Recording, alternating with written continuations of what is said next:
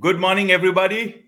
Welcome to this very special edition of the KAJ Masterclass, the show which ensures that you profit from your time spent here with experts, either through their industry insights and information or simply learning from them.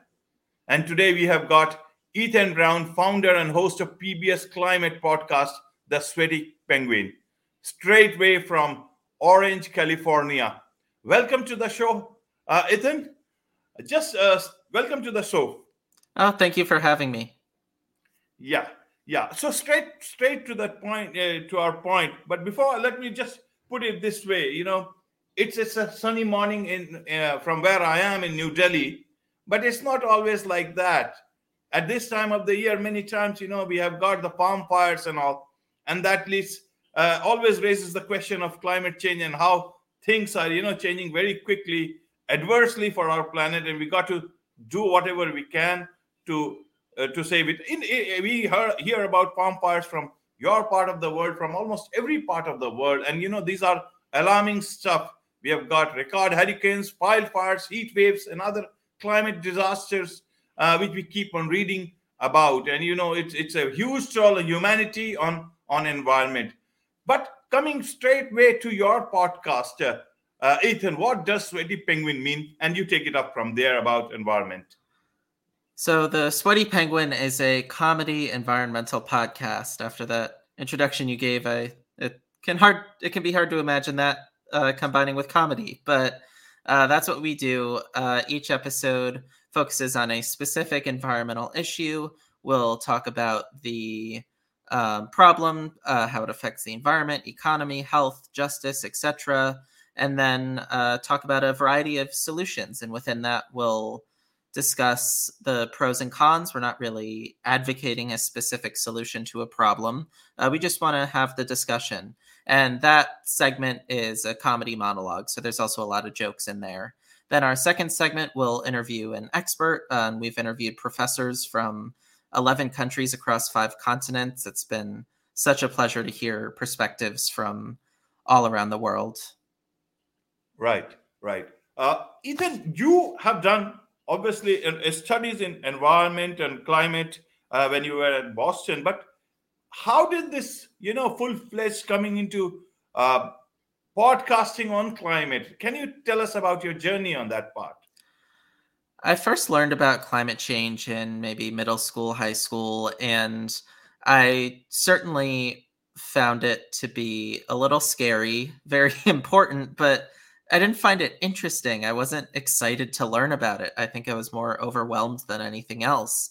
And it mm-hmm. really took me deciding to go to college for film and television at Boston University. I wanted to be a storyteller, and I felt like that was such an important story that I really just kind of forced myself to keep trying to learn about it. And eventually, after taking college courses, I started to learn maybe what was holding me back, not just is this stuff really overwhelming and depressing, it's also very politically uh, polarizing. And so I wanted to find ways to communicate these issues to maybe like my past self, someone who is struggling to learn about this stuff and find it interesting. And having had experience with comedy writing, having had experience just writing about the environment and my film and television degree, it made sense to sort of combine all those interests into this podcast. Right.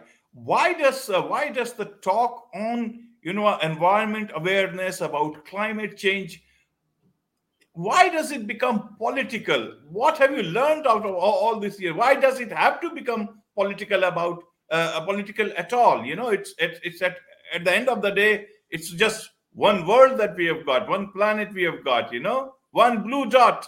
You know, in the distance in in such a huge universe we've got for ourselves oh absolutely. I think the reason it gets political the problems themselves are not the fact that climate change is happening that humans are causing it the fact that hurricanes and wildfires and heat waves are not something we like. That all i think we can agree on. That's science. Um, but where it does get into policy and this is where I think it actually gets fun is when we talk about solutions, when we talk about right. how do we make the world better for the future. And you can do that in a variety of different ways. It can be regulation, it can be market policy, it can be uh, just um, private governance, it can be technologies, it can be individual actions to an extent. So there's all different ways you can go about solving a problem. And that's where it is political. That's what politics is able to help us do. But so often that gets jumbled into the actual problems and maybe people are only hearing one type of solution and they'll start to feel like they don't like that solution so they're just going to shy away from the problem. And so we're really trying to separate those out talk about the problems and then talk about a variety of solutions and hopefully that can um, create common ground for people and make them feel more comfortable engaging in these topics. Yeah so then then whose problem is is it? Whose responsibility is to save our planet? Is it is it the politician? Is it the corporate? Is it is it what you call common people? Is it a simple man staying deep down in the amazon and trying to still not be you know polluting in, in his in his own way? And and a lot of many people in villages doing nothing to pollute the environment uh, but still you know bearing the brunt of it. So whose job is it anyway? Well i see everyone as being able to have a role, but I don't mean that in a kind of kumbaya way. I, obviously, yeah, yeah, politicians yeah, and world leaders have much more capacity to create change. And I guess whether you want to use the word responsibility or just the word um, capacity, uh, they certainly have a lot of power there. They can get a lot done. But individuals can use their own voice in a number of ways. It can be through activism as I know a lot of young people have taken to, but that wasn't for me. I went to a protest a few years ago and just was claustrophobic and didn't like it. I also love getting into nuances, you can probably tell. So I can't just write something on a sign and feel confident in what I've written. So I found my voice was creating this podcast using my comedy writing experience, my film and television experience to communicate issues in a new way. For other people, that might be you're an engineer and you invent something. Maybe you're just working in an office and you set up some recycling. There's so many things you can do, but ultimately, right. I think everyone can play a role. But I'm not going to pretend that everyone has equal power here. That's obviously not true. Yeah, but but okay. So let's leave the world leaders to themselves. You know, even I uh, the ch- activist last year, you know, I forget her, uh, don't recall her name right now. The child activist, uh, she said to the world, "It is I dare you," you know, and then actually nothing happened after that. They are still in their own world. What for us do you think as common people? What can we do for the environment? Because you see, you have chosen a very uh, nice way of moving forward. You know uh, that you are not demanding anything from anybody you know you're becoming more of an informer and you have chosen that sort of niche not you know not sort of a confrontationist attitude, uh, uh, option but but something to take everybody along and get done things for the planet that is possible. So what is your suggestion for the younger lot for people like me and for for general people as such to address your first point quickly, that was uh, Greta Thunberg who said that. Yeah, yeah, and, exactly, exactly. Um, right.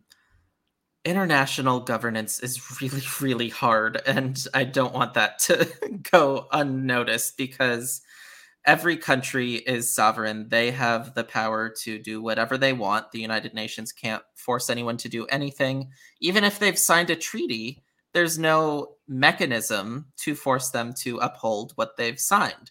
So certainly you can be sanctioned. A country could wage war if it came to it, but there's no real way to actually enforce any treaty that's being made. So we've done episodes on this. I encourage people to check that out. But that's one of the big challenges of environmental governance and something where um, I understand why world leaders have such a difficult time, even if it may be frustrating. To your other question, I think that for me, again, since I came in not being so passionate about nature or any particular aspect, I really was just concerned about myself and my future and who knows uh, what that would look like. I just want to see something done. and I don't necessarily care what specific policy that is. So I found it just really difficult to try to advocate specific policies when I'd be looking and saying, okay, there's pros and cons, and uh, do I like it? Maybe. Could it help? Maybe, but it, it gets yeah. too complicated. So I found it was a lot more fun for me to just try to initiate the conversation, try to take it from what is the problem to how can we fix the problem. I think that's a much more productive conversation. And I think once we're there, then maybe my role goes away and other people can pick up the mantle. Yeah, but you you keep on talking to a lot of experts, you know, who have got you know so many good great ideas. Have you picked up any ideas that you'd like to share for for the general population? You know, uh, though though the fight is different in different corners of the world, but some of the uh, solutions are uh, are very much adapt uh, uh, can be adopted by a lot of people across the world. Oh, there's been so many things I've learned, and I'll give one that might be of interest to your audience. And I'm sure you've talked about this a bit, but the environment and the economy are mm. not this opposing force that I feel like it's that's, very that's often nice. made out to be. Uh, very often, uh, fixing the environment also helps the economy. You think about hurricanes, wildfires, all these disasters. Certainly, not having to clean those up saves you a lot of money. Uh, you think about how much the world has had to spend scrambling on coronavirus. If maybe we were more prepared, we would have saved trillions of dollars. Uh, you can say the same for climate. But even in the present, solar and wind are increasingly becoming uh, competitive energy sources on the market. And climate change, more often than not, is about efficiency. You think about if you are heating your home with uh, an efficient heating system, you're wasting yeah. energy and wasting money. If you fix that, you can help the climate and uh, help your uh, bank account. So, lots of different ways that we find in each and every episode how the environment and economy can actually work together if uh, you design it right. Right, right. I, I will come more more on the you know ESG part and impact, uh, ESG investing and all, and sustainable uh, business. First, tell me the role of United, you know, UN Environment Program, and and what do you think of it? Should it do more? Has it done, or is that uh, you know it has done so much that it doesn't need to be need to do anymore? Means it, it is there for a reason. Do you think it is doing what it is, it is supposed to do? UNEP is a really interesting conversation, and we've had it uh, in a couple different ways on the podcast. More recently, we talked about the fact that some scholars have been calling for UNEP to be more of a organization, sort of like World Health Organization. Right now, UNEP is sort of a coordinating body. They'll work with other bigger UN organizations. They are voluntarily funded, so countries don't have to contribute money. There's no sanctions the way the World Trade Organization can sanction. So, to a lot of people, that seems like a very powerless organization. And they felt like maybe if we could upgrade it, then it would be able to get more done. The expert we talked to, Maria Ivanova of UMass Boston, was actually arguing against that and saying that just because they don't have these powers doesn't necessarily make them less effective. In fact, UNEP was designed to be a very small and nimble organization that right. could coordinate other bodies, uh, sort of keep countries on the same page because they wanted to be rather than forcing them to be. So it was a really interesting conversation. And I encourage people to, that would be episode 60, Rethinking UNEP Reform. I would encourage people to listen to that one. Um, but UNEP is a really fascinating thing because, like I was saying, there is no mechanism and there really isn't a way to create one to hold countries accountable. You can do incentives, you can do sanctions, but all of that is voluntary. And ultimately, it takes actually willing countries into acting rather than forcing them to. Okay. Uh, Ethan, in your on in, on your website, I saw a very nice advertisement i don't know what to call it advertisement or some sort of you know program but it was about find your goat you know? And and if do you remember? There's a there's a good ad and in in that uh, there is a person who says that you got to find your own goat in life. You've got to work for the environment but two different people will think about uh, you know solutions in a different manner.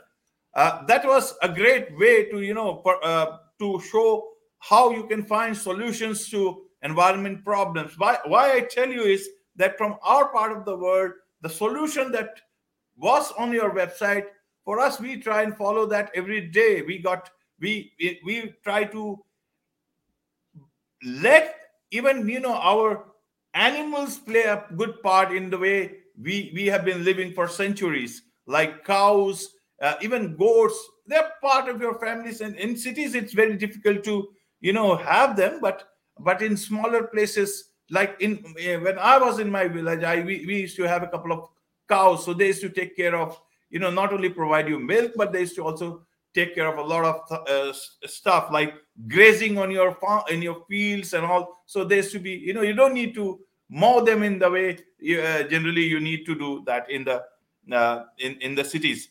And that's i guess uh, what what was the message that you know some, uh, that that was on that is on your website.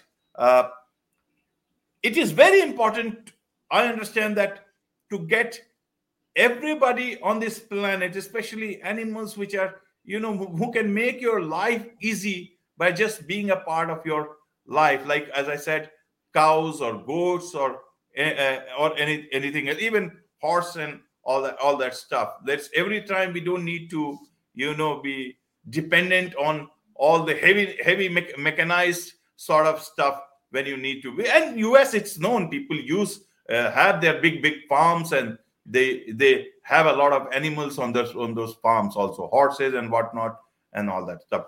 But leaving that thing at that the big question today is that as you uh, mentioned about climate change is often framed as environment versus economy. Why do you think this whole fight has turned out that way because however much you try it it will take a huge amount of energy to set it right. How, how do you think this fight has gone awry as you can say? That's a good question and i don't pretend to actually know the answer but i guess what i observe in the environmental movement is very often there will be talk of large investments into solutions. There will be talk of sacrifice um, for solutions. There will be talk of reducing consumption. A lot of things that seem sort of anti economy. There's also just a lot of, for example, solar and wind were not nearly as competitive as they are now, even right. 10 years ago. So at that time, if we were saying, let's throw out fossil fuels and transition, yeah, right. that would be a big cost. Um, I'm very glad that those costs have come down, and now we can actually talk about this as a benefit overall rather than a trade off. So I understand where that perception came from and why it might still persist, but and certainly for you could construct plenty of solutions that would hurt the economy.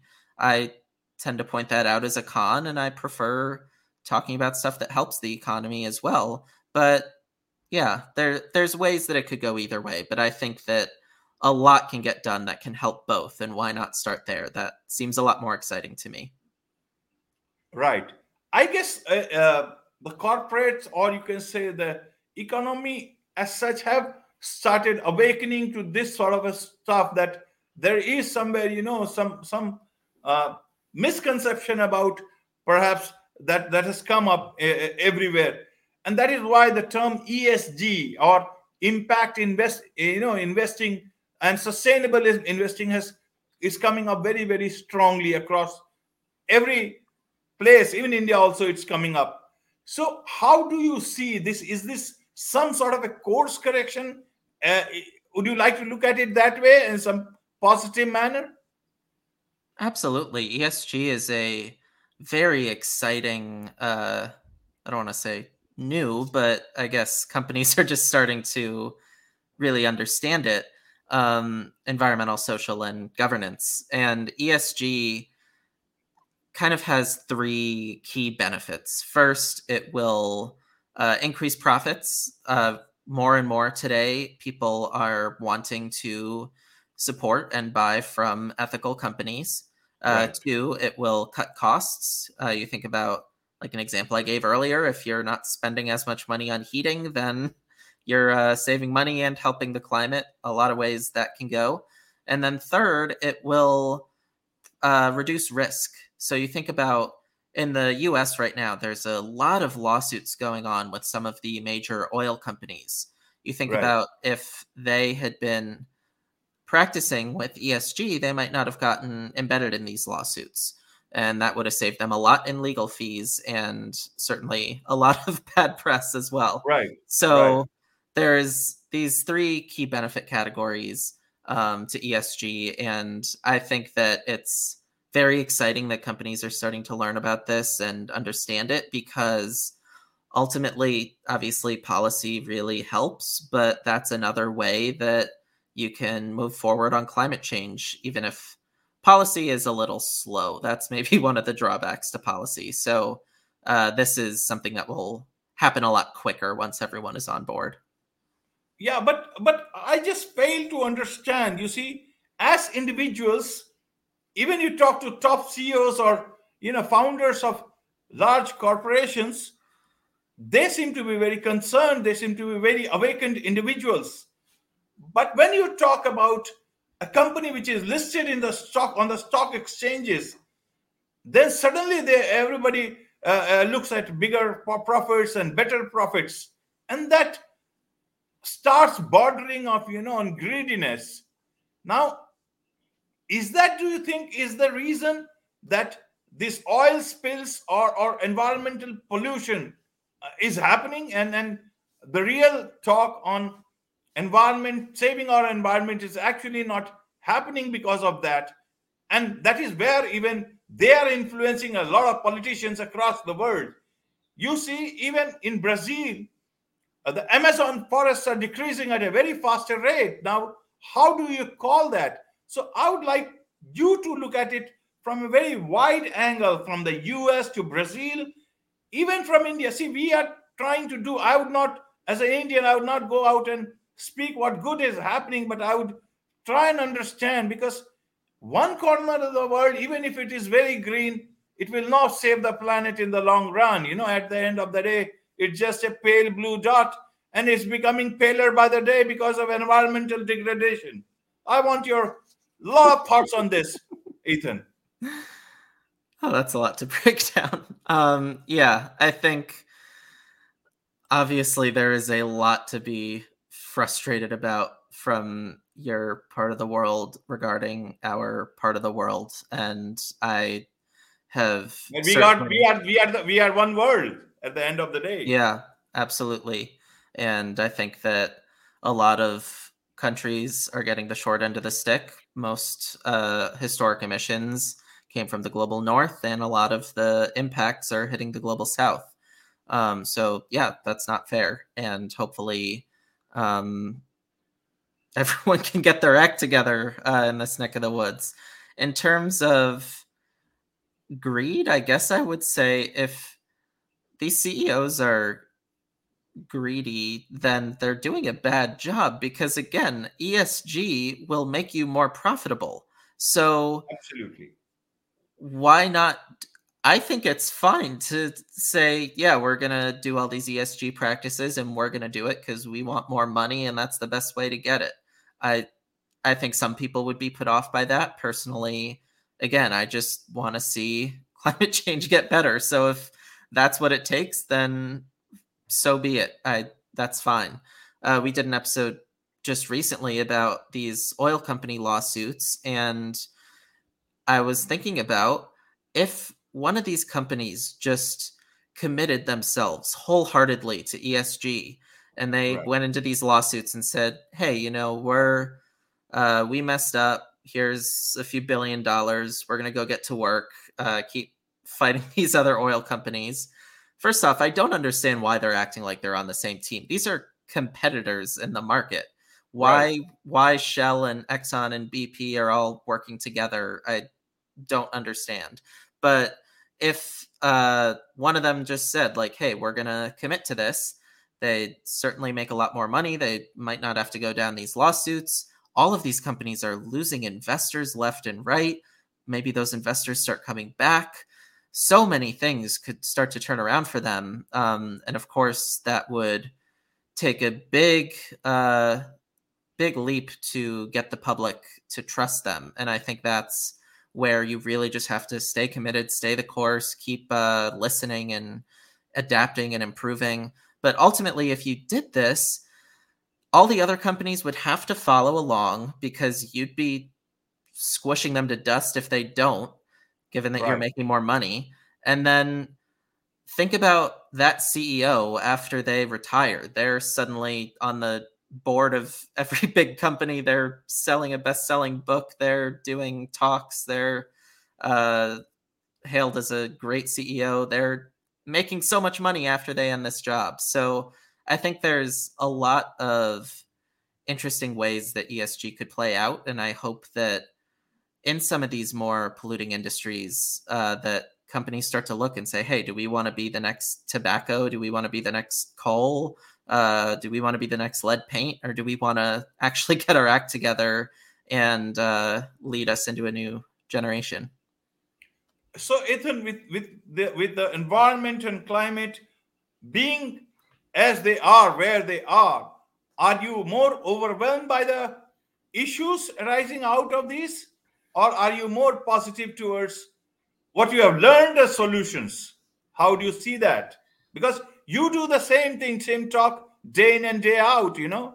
And it's it's and and even though you may find some you know funny way to talk about such serious issues it's very very difficult to also you know keep that positivity in you. How do you do that? And how do you see this whole as a whole?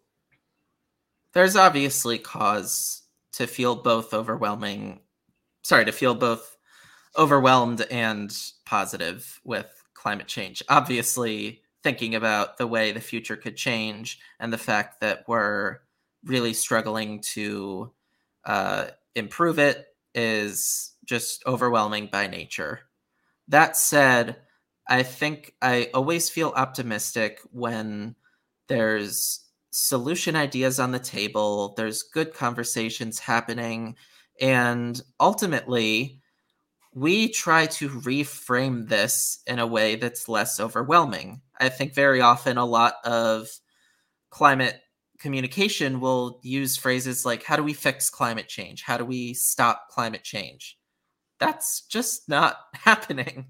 We can uh, do a lot to improve, but neither of those are attainable goals because climate change is here right now. We've already put a lot of carbon into the atmosphere. We've warmed the planet over a degree Celsius. We're seeing the effects of that, and that's going to continue. So, what we can do is try to get climate change under control, try to create a future that is as similar to the one or as similar to what we have now or as similar to what we like about what we have now as we can. I think that's a much more realistic uh, way to look at it. I think ultimately that's kind of what world leaders are trying to do by, uh, for better or worse, the Paris Agreement sets this 1.5 degrees Celsius budget.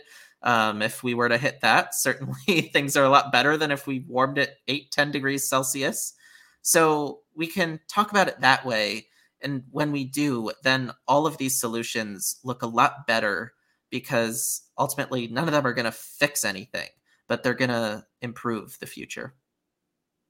Right, improve the future, and that's what we owe it to the not only for ourselves but also to the future generations. Uh, on that note, on on that note, uh, you want to say something? Oh no. Okay. So on that note, uh, uh, uh, something for the good for the future. On that note, uh, Ethan, it's a wrap on this edition of the KAJ Masterclass. Thank you very much for coming in and giving your time. Thank you oh, very thank much. You so much again. for having me. Thank you.